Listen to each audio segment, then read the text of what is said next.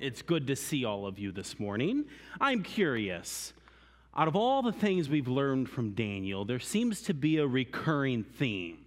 And I wonder if you could think for a moment and maybe you could summarize some of the recurring themes we find in Daniel in a sentence or two. Anybody want to give it a shot? What's some of the recurring themes we have in the book of Daniel?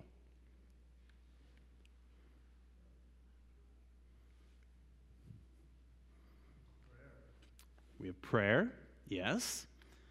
Daniel is a man of prayer. There's a really easy one. Can I have my slide?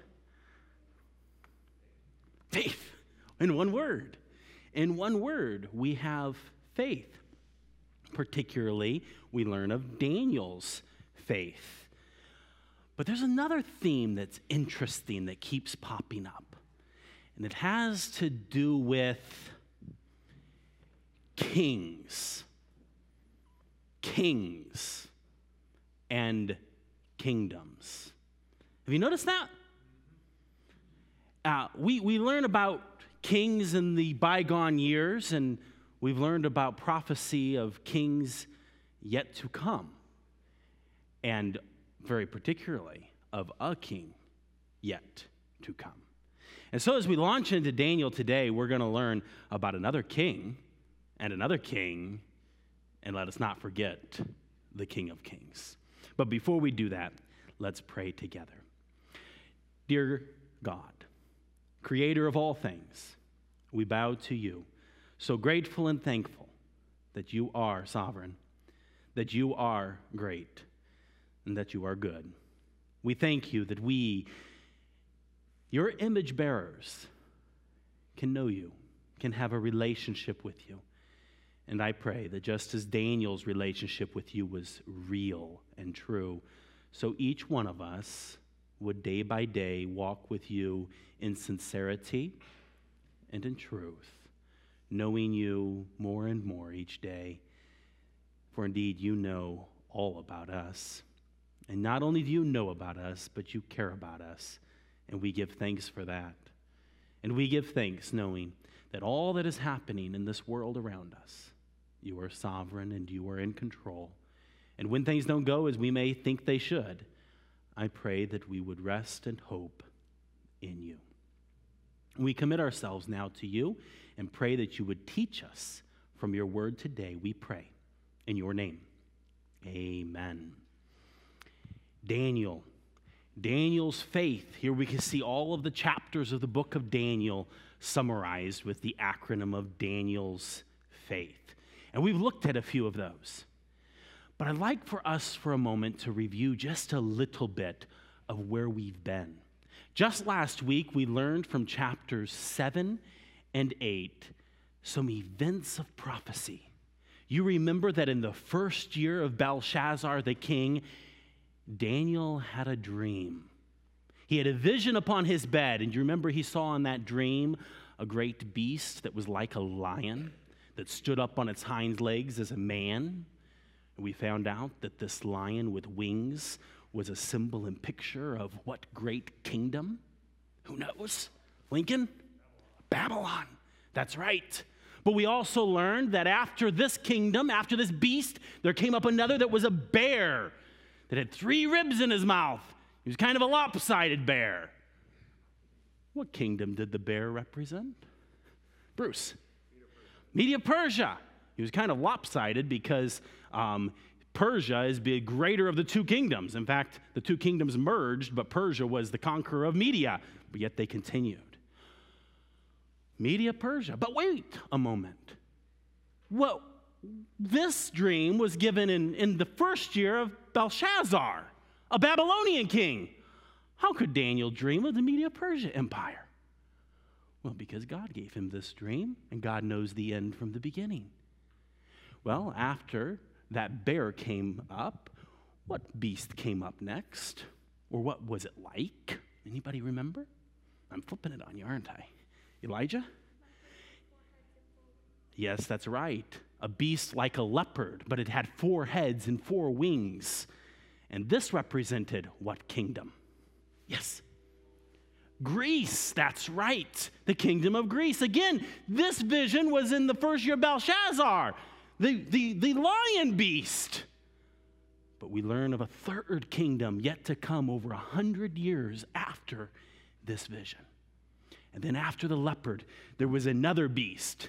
And this one isn't described, isn't compared to any other beast. It's given kind of a description. Does anybody remember what the description of that fourth beast was? Two words describing it. I'll give you the first one great and, yeah, I heard it out there. Great and terrible beast with 10 horns. This was a dreadful beast. And then after these beasts, oh, well, I should ask, what kingdom did this beast represent? Who knows? Yes, Rome.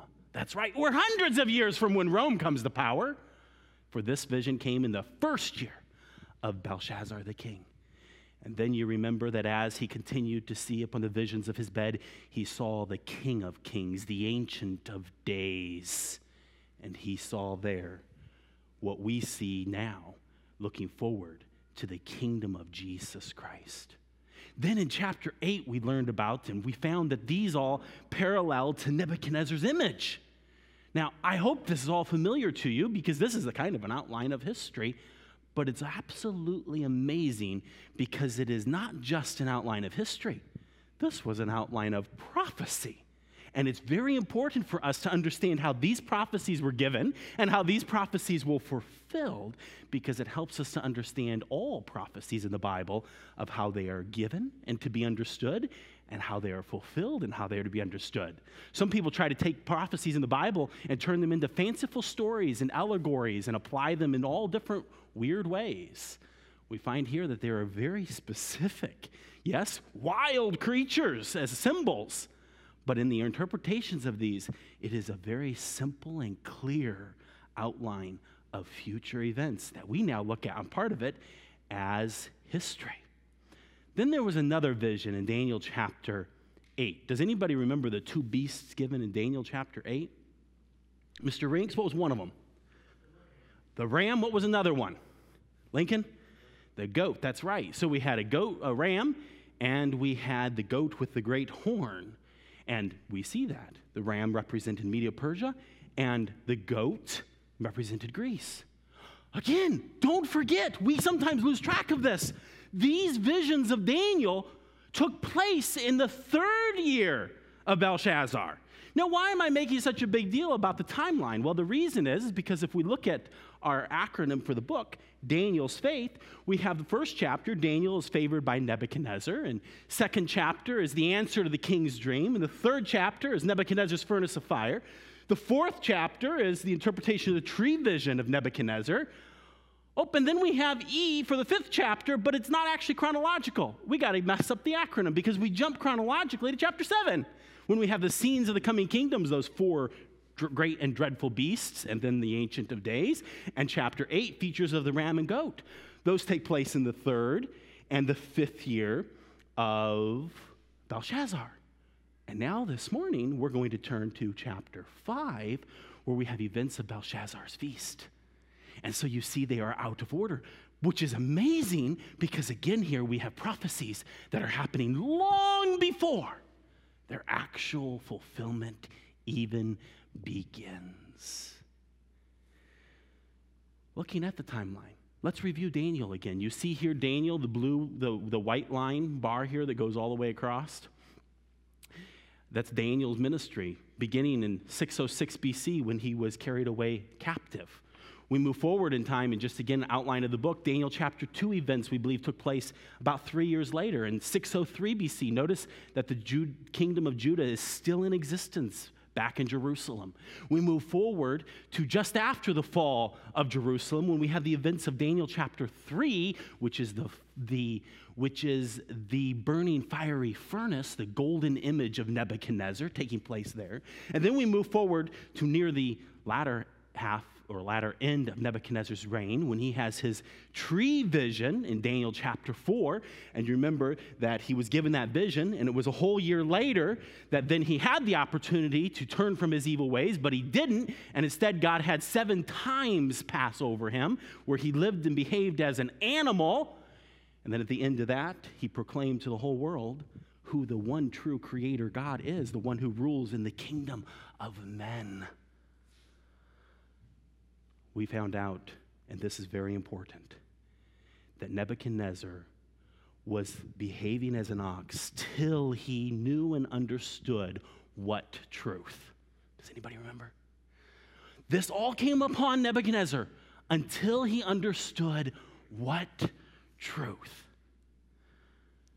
I see some hands, but looking for some new hands. What truth did he need to understand? Lincoln? That's right. Till he knew that God, who rules in heaven, is the King of kings and the Lord of lords, and he sets up who he will and he takes down who he will. He's in charge of the kingdoms. This is very important because that truth was true way back in the very beginning of Daniel. This is the theme that keeps coming, the theme that keeps coming.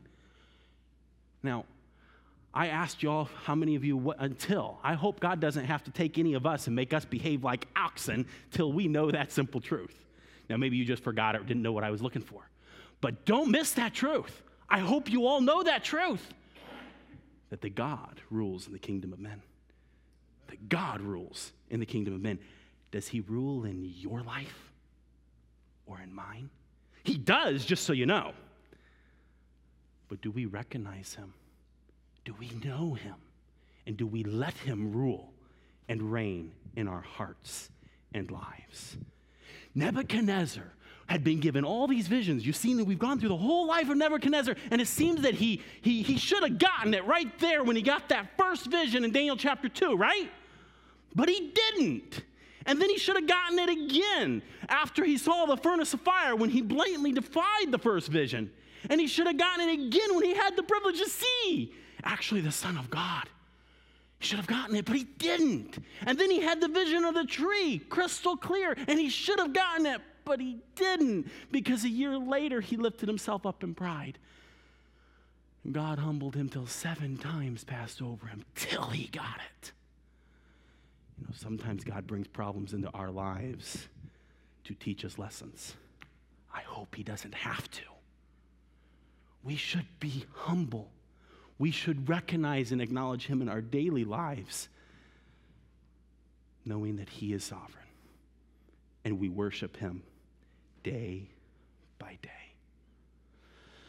So now we've continued on. That was the end of Nebuchadnezzar's reign. Just to tie in other historical events, in the first year of Nebuchadnezzar's son, Evil Merodach, Jeconiah King Jeconiah was released.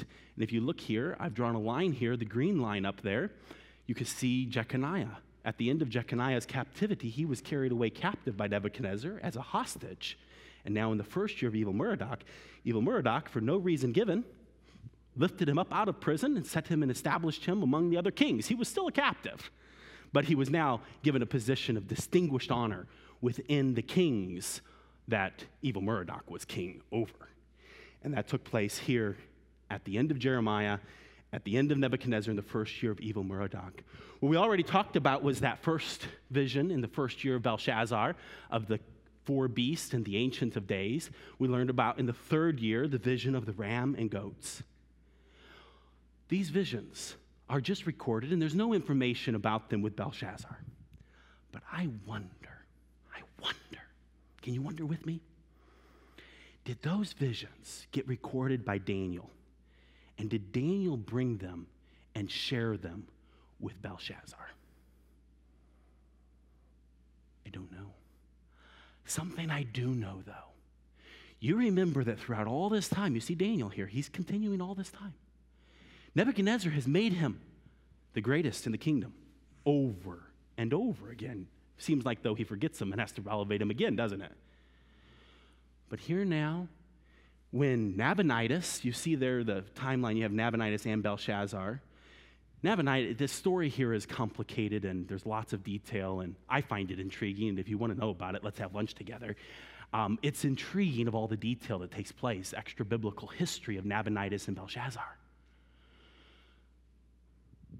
But it seems that Nabonidus, it seems that Belshazzar has forgotten all about Daniel and the incredible influence that Daniel had upon their father and presumably grandfather. All of this is very intriguing because now today we come to Daniel chapter 5 and hope I'm going to tell you ahead of the story. We come to the fall of Babylon. Now remember, the vision of the image that Nebuchadnezzar had, all the history known at the time was the head of gold, right? There was no arms of silver. There was no Media Persia empire.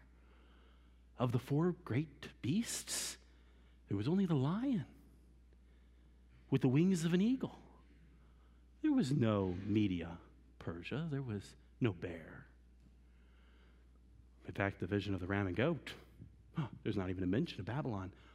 Remember, even though those are recorded in, in chapters different in the book of Daniel, those have all already been prophesied you can be sure it will come to pass. So if you place yourself with me in the place of Belshazzar, this king set up to rule from Babylon while his father goes off and pursues his archaeological fascinations. Will you remember the vision God gave to Nebuchadnezzar? Will you remember the vision of the four beasts, the ram and the goat? Or would you forget it all?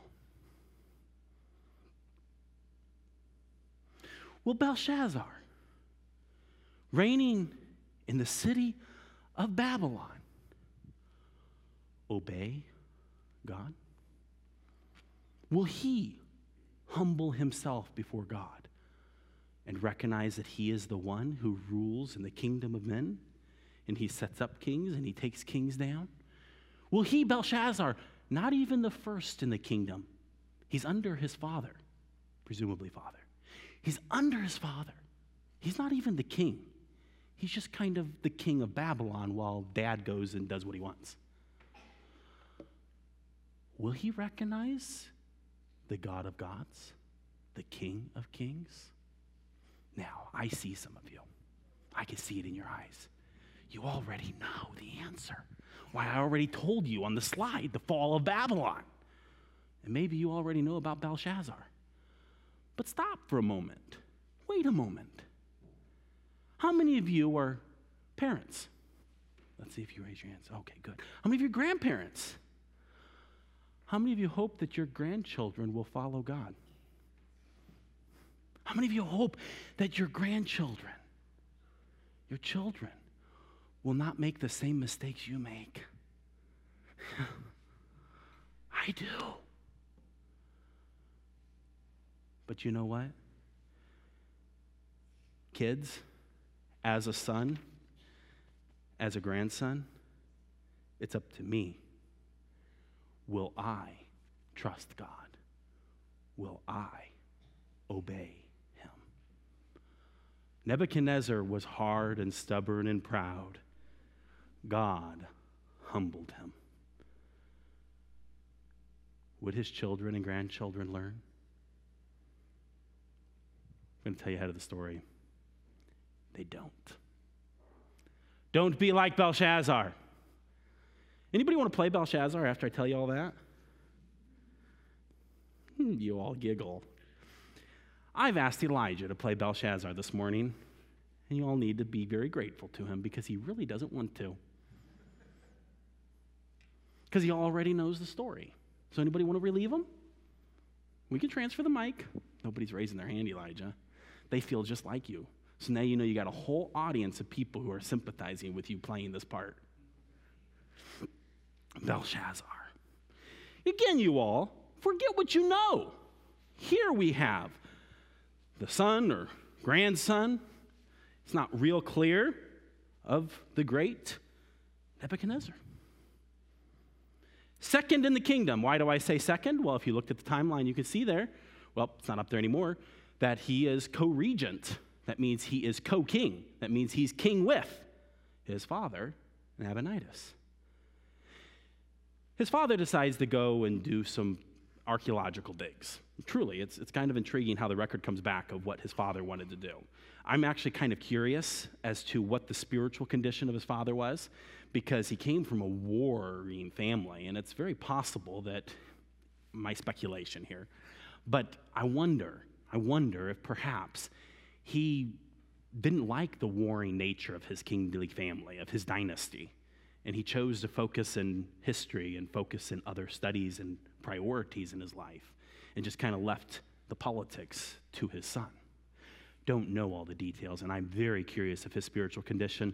But unfortunately, we know the spiritual condition of his son, Belshazzar. It says here that Belshazzar the king made a great feast to a thousand of his lords and drank wine before the thousand. So here, Belshazzar, there are thousands of your, your, your people and your lords and your princes. So, who wants to come up here and be part of his lords and his princes? Huh? Nobody? I'm going to start calling names. Nathan, come. Micaiah, come. Oh, yes, we find out he had wives too. Who wants to be his wives? Oh, and concubines. Many years ago, when I taught this, I had Joel do the B Belshazzar, and I told him, Go collect all of your lords and princes and wives and concubines. And when he did it 10 years ago, the whole stage was full of young men, and there wasn't a single girl up there. and it's like, Where are all the wives and concubines, Joel? And he just glared at me. So, Hope, you come on up here. Faith, you come on up here. Yes, yes. Shalom, you're gonna come on up here? Yes, please, please, please. It's not real, it's just pretend. So we've got some of these, and we've got Philip. Okay, let's see here. So we have the lords and the princes, all of these people here with, with Belshazzar. Belshazzar has invited you to a feast. How many of you would like to go to a royal feast in the palace of Babylon? What do you think, Philip? That sound like fun? Yeah. You know, I find it interesting. Let's see here. We'll make you the special ones, so I only have one more here. I find it interesting in, in this great feast. Oh, wait a minute. Let's see. Oh, we could get a little bit more creative here. Yes, I have a few more. Let's see. Here we go. There we go. Okay, you go sit in your throne. You all gather round your king. Here, go feast with him. Here, Philip. Go stand up around with your king here. Look at this a feast for a thousand of his lords. And here they feasted and they drank and they enjoyed all of this. Now, I think there's something interesting about what's, what's re- not recorded here. The princes and the lords, all these great people are here feasting with His Majesty the King. Where's Daniel? Where's Hananiah? Where's Mishael? Where's Azariah? Actually, we've never again hear of Hananiah, Mishael, and Azariah. Are they even alive at this point? Did they eventually die by some other horrific kingly demand from which God chose not to deliver them? We don't know. But they're not at this party. There's no mention of them. And particularly, Daniel's not at this party. I wonder if we could learn a lesson from that. You know, there's certain parties we probably ought to just stay away from. Some of them might be okay parties, and some of them are definitely ones we ought to stay away from. And I think we could learn from Daniel in that. Now, I said that after I insisted all these people come to this party. So learn that. Just because there's a party, and just because there may be great and powerful and impressive people there, doesn't mean you want to be at that party. Not all parties are the parties to go to. Well, as we look here in this, it tells us in verse 2, Daniel chapter 5, verse 2, that whilst Belshazzar tasted the wine, he issued this command Bring the golden and silver vessels which my father Nebuchadnezzar had taken out of the temple which was in Jerusalem, that the king and his princes, his wives, and his concubines might drink therein. Oh, this is pretty bold of you. Are any of you going to challenge him on this? I mean, it was one thing for your grandfather to take those golden vessels from Jerusalem, and now here you're ordering them to be brought. There were a lot of golden and silver vessels in the temple of Jehovah. Oftentimes, we think of the golden lampstand in the temple. You know, there wasn't just one in this early temple. That room, the holy place, was filled with these golden candlesticks. Perhaps these are some of those vessels that he called in to be brought. We know that of the vessels to drink out of, he called in to be brought.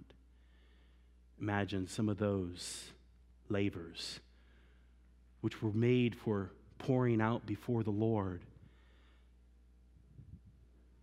The fresh wine as an offering to God, now being brought in to this drunken party of this pagan king. They did as he commanded. They brought in the golden vessels. Oh, Belshazzar, would you not learn from your father? Your father. Would he have done this after he was humbled by God? What do you think? No. Not after he was humbled, I don't think so. Well, tells us verse 3 then they brought the golden vessels that were taken out of the temple of the house of God, which is at Jerusalem. And the king and his princes, his wives, and his concubines drank in them. They drank wine, and they praised the gods of gold, of silver, of brass, of iron, of wood, and of stone. Here they were feasting in a drunken party. Not just feasting, but they were drinking up themselves drunk in the alcohol and wine of their feasts. And they were worshiping and praising the false gods. Not real gods, gods of gold. You might think that's special. How many of you think gods of gold are special? Oh, they're not special. Nor silver, nor bronze, nor iron, nor stone, nor wood. They're nothing special. But in this drunken feast, Belshazzar and his lords, the kingdom was worshiping them.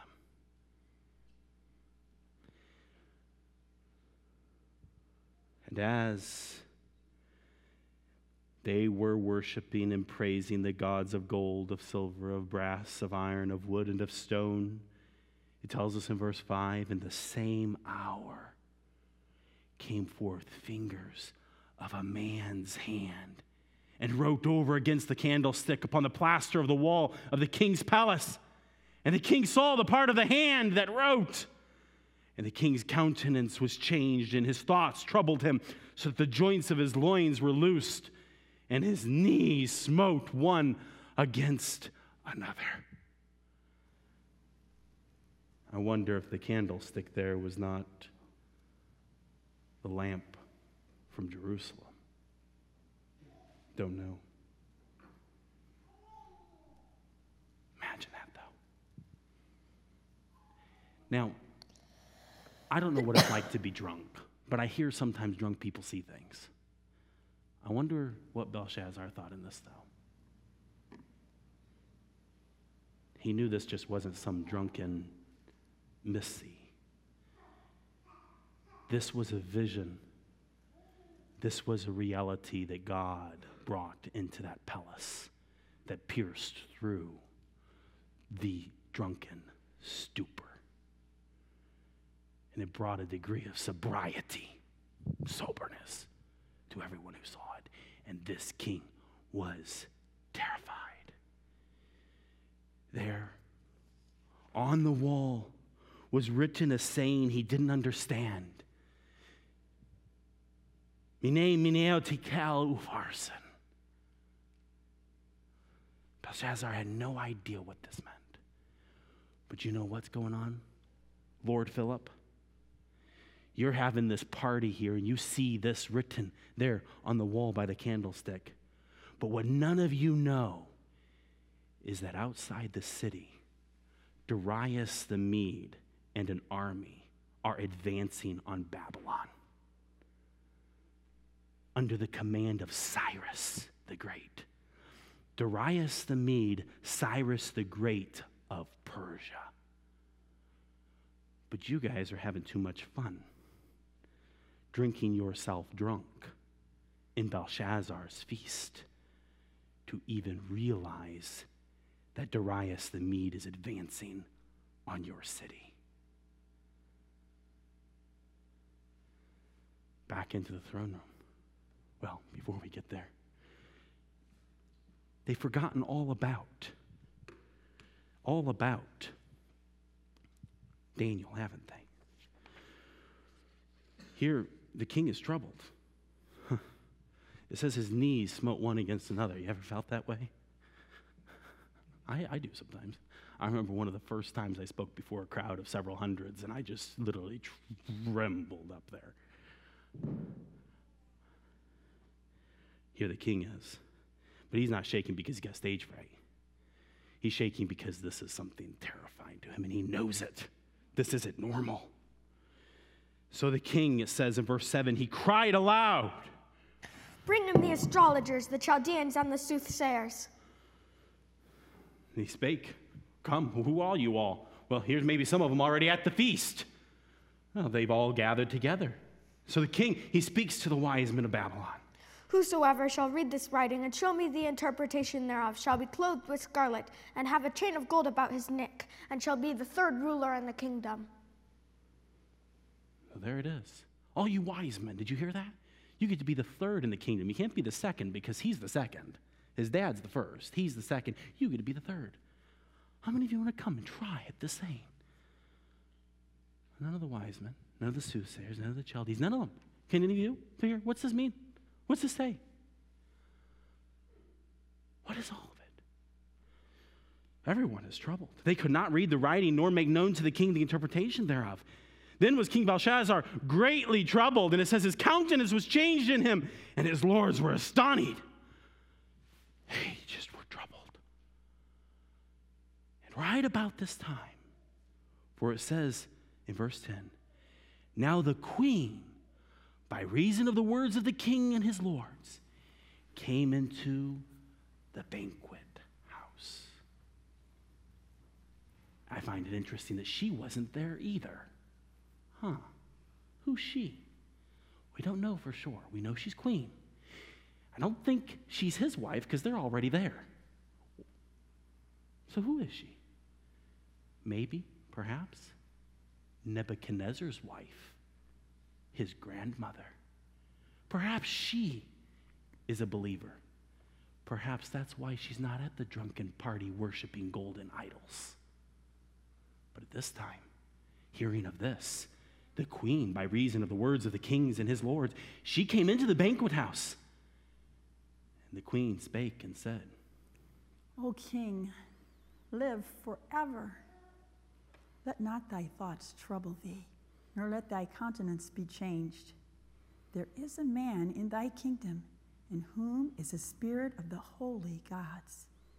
And in the days of thy father, light and understanding and wisdom like the wisdom of the gods was found in him, whom the king Nebuchadnezzar, thy father, the king, I say, thy father, made master of the magicians, the astrologers, the Chaldeans, and soothsayers, for as much as an excellent spirit and knowledge and understanding, interpreting of dreams, showing of hard sentences, and dissolving of doubts were found in the same Daniel whom the king named Belteshazzar.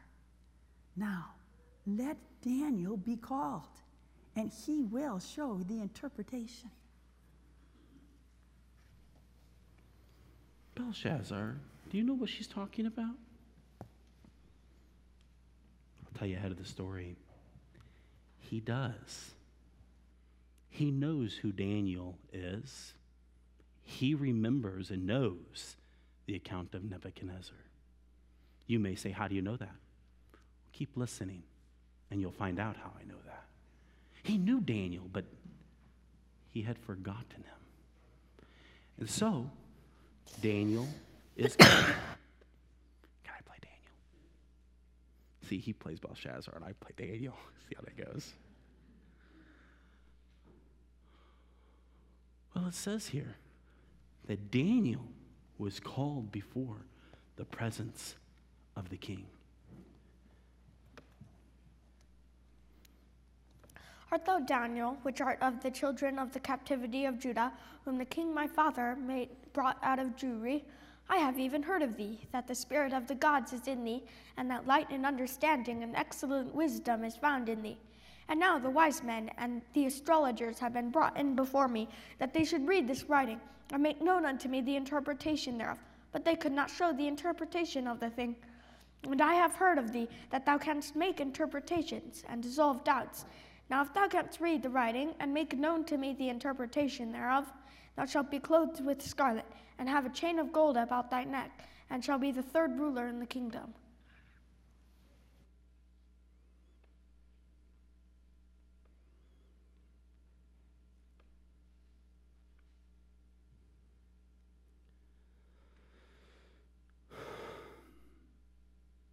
Let thy gifts be to thyself, and give thy rewards to another.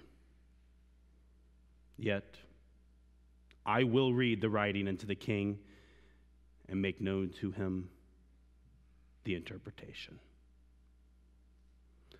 O thou king, the most high God gave Nebuchadnezzar thy father a kingdom and majesty and glory and honor. And for that majesty, he gave him all people, nations, and languages. They trembled and feared before him. Whom he would, he slew, and whom he would, he kept alive, and whom he would, he set up, and whom he would, he put down. But when his heart was lifted up, and his mind hardened in pride, he was disposed from his kingly throne, and they took his glory from him.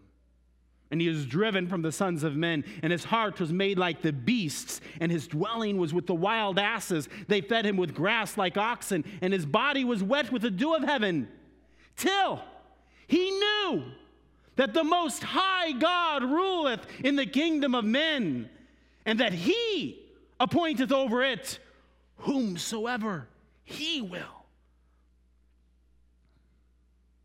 And thou, His son, O Belshazzar, hast not humbled thine heart, though thou knewest all this but has lifted up thyself against the Lord of heaven.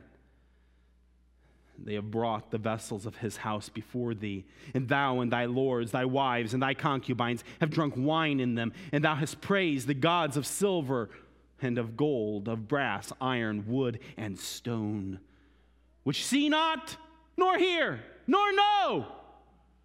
And the God in whose hand thy breath is, and whose are all thy ways, hast thou not glorified? Then was the part of the hand sent from him, and this writing was written. And this is the writing that was written. Mene, mene, tekel, upharsin. This is the interpretation of the thing. Mene, God hath numbered thy kingdom and finished it. Tekel, thou art weighed in the balances and art found wanting. Whereas thy kingdom is divided and given to the Medes and Persians.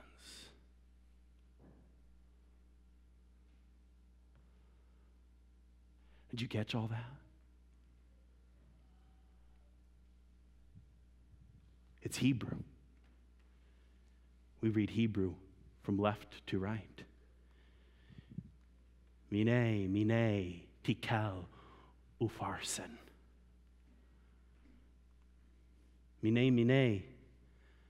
Daniel said, God hath numbered thy kingdom and finished it. Mene, numbered, counted, numbered, counted. God has numbered your kingdom, Belshazzar, and finished it. Tekel. Tekel. Thou art weighed in the balances and art found wanting. Tekel means to be weighed. You're being compared to what God had appointed you to be. You're being put on a scale. You guys know what a scale looks like where there's the balancing side?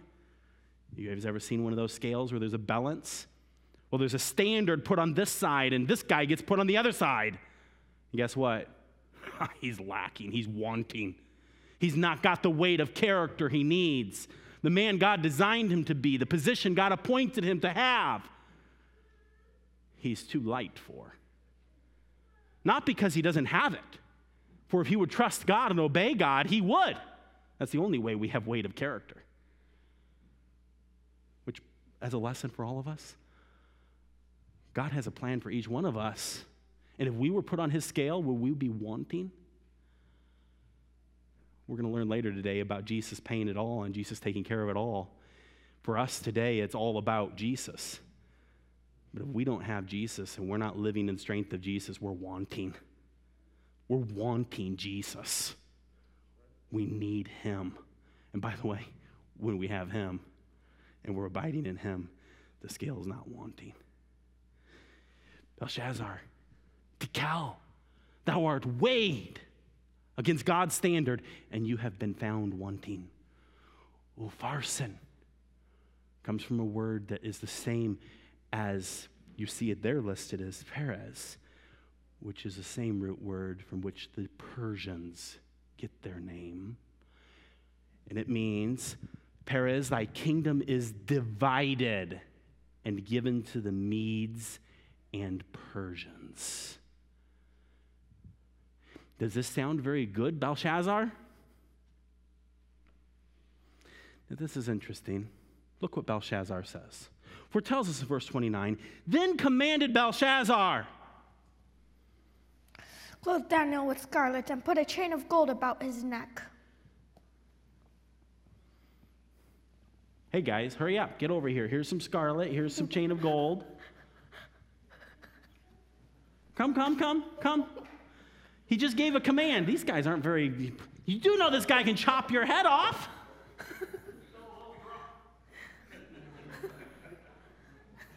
well, okay, I guess I have to do it myself. Daniel said, Keep your stuff, king. They give Daniel a chain of gold, and he's to be clothed with scarlet, royalty clothes.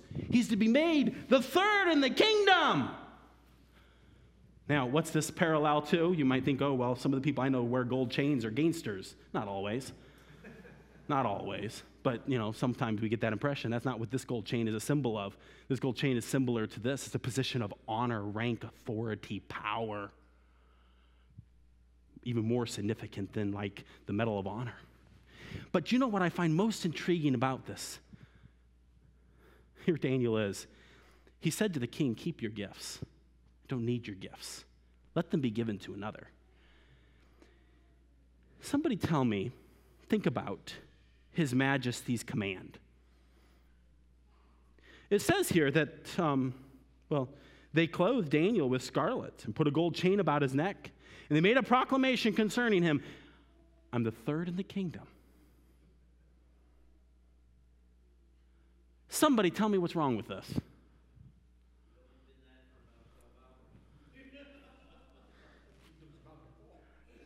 The kingdom's about to fall. Belshazzar, weren't you listening to anything? Because while this is all going on, Greek historical records record for us, yes, written many years later, but the story is, is that Darius the Mede, a governor appointed by Cyrus the Great, had come upon the city of Babylon. And through the city of Babylon, you see the river Euphrates flowing. They diverted that river to the point where they could ford it. And enter right into the city in the massive gates of where the river once flowed. And that very night, here a depiction, historical depiction of Cyrus the Great, those huh, Medes under Darius the Mede with the Persians entered right in through that city. The records tell us, and oh, isn't it interesting? The records agree with what God has said in His Word that when Darius came into the city, he found that the city was feasting and celebrating and drunk. So it was an easy victory. All sources agree that there wasn't even a battle, they won it. But I'd like to come back, Your Majesty, to your command. Did you guys hear his command? He commanded that Daniel be given the chain of gold, be clothed with scarlet, and be made the third in the kingdom. Now, what did Daniel just tell him? Mene, your kingdom has been numbered and it's finished. So, why is Belshazzar saying that I'm the third in the kingdom?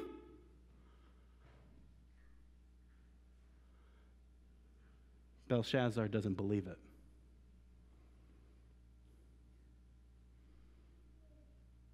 Doesn't believe it. Or he chooses to deny it. Willingly ignorant, blatant defiance of what has been revealed to him. Tekel, you've been weighed in the balances and found wanting. He still thinks himself second in the kingdom. He still thinks himself great. He doesn't see himself as wanting, he sees himself as just okay.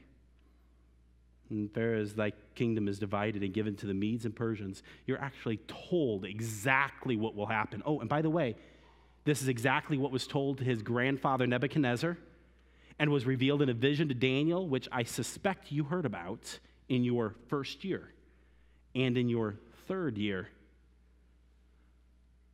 And he chooses to ignore it, he chooses not to believe it. And instead, he moves right on forward as if this kingdom's going to keep on going, Be- ignoring and not recognizing that even at that very moment, the Medes and the Persians are invading his city from the north and the south. Instead, he goes ahead and he makes Daniel third in the kingdom.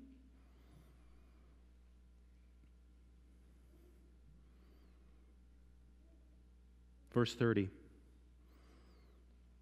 And that night was Belshazzar, the king of the Chaldeans, slain. He was killed. And Darius the Median took the kingdom, being about three score and two years old. He was 62 years old.